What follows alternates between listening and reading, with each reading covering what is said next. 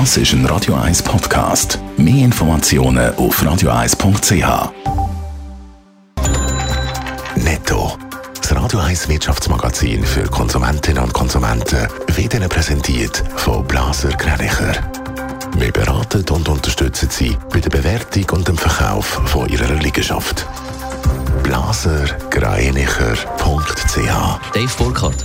Die Superreichen auf der Welt sind offenbar die grössten Klimasünder. Zu dem Schluss kommt eine Studie von der Entwicklungsorganisation Oxfam. Laut der produziert das reichste Prozent im Jahr 2030 pro Kopf 30 Mal so viel Treibhausgas, wie zum Erreichen von der 1,5 Grad Grenze erlaubt wäre. Die ärmere Hälfte der Weltbevölkerung bleibt hingegen deutlich drunter. Die Aktie von der Grossbank Credit Suisse bleibt auch heute weiter unter Druck. Gestern ist die CS-Aktie mit minus 5% aus dem Handel gegangen, nachdem bekannt worden ist, dass die CS bei der Neuausrichtung auf radikale Schnitte verzichtet. Laut den vorböseren Daten von Julius Bär verliert die CS-Aktie auch heute zum Börsenstart nochmal 1,4%.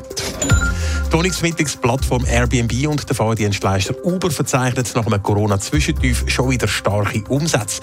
Airbnb verzeichnet im dritten Quartal mit umgerechnet knapp 2 Milliarden Franken gar einen Rekordumsatz. Uber steigert den Umsatz um über 70 Prozent auf rund 4,4 Milliarden Franken. Nach der Corona-Krise nimmt die Wirtschaft im Kanton Zürich immer mehr Fahrt auf. Auch bei den kleinen und mittleren Unternehmen geht die Erholung weiter. Und auch der Blick in die Zukunft fällt bei den meisten KMU positiv aus, Dave Burkhardt. Ja, ein Großteil der Zürcher KMUs schaut wieder vorsichtig optimistisch in Zukunft. Das zeigt der neueste KMU-Barometer der Zürcher Kantonalbank ZKB. Viele KMU haben die Krise erfolgreich gemeistert und schauen jetzt wieder vorwärts, heisst es in der Medienmitteilung. Das sei eine beeindruckende Leistung und zeige, wie anpassungsfähig die Zürcher KMU eben sind. Beim Blick in die Zukunft ist der Optimismus bei der Industrie-KMU am grössten, wo mehr als die Hälfte einen höheren Umsatz erwartet.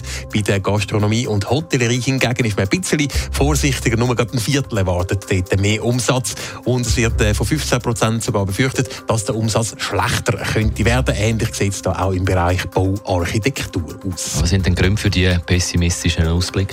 Insbesondere der Fachkräftemangel. Das gilt aber nicht nur für die KMU, die einen Umsatzrückgang befürchten. Fast die Hälfte von allen befragten KMU hat angegeben, dass ihnen der Mangel an Fachkräften doch Bauchweh macht. Am meisten ausprägt ist das mit 70 Prozent in der Branchengruppe Bauarchitektur.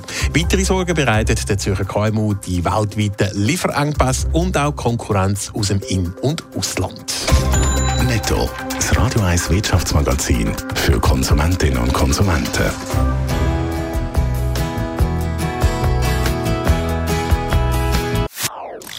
Das ist ein Radio 1 Podcast. Mehr Informationen auf radio1.ch.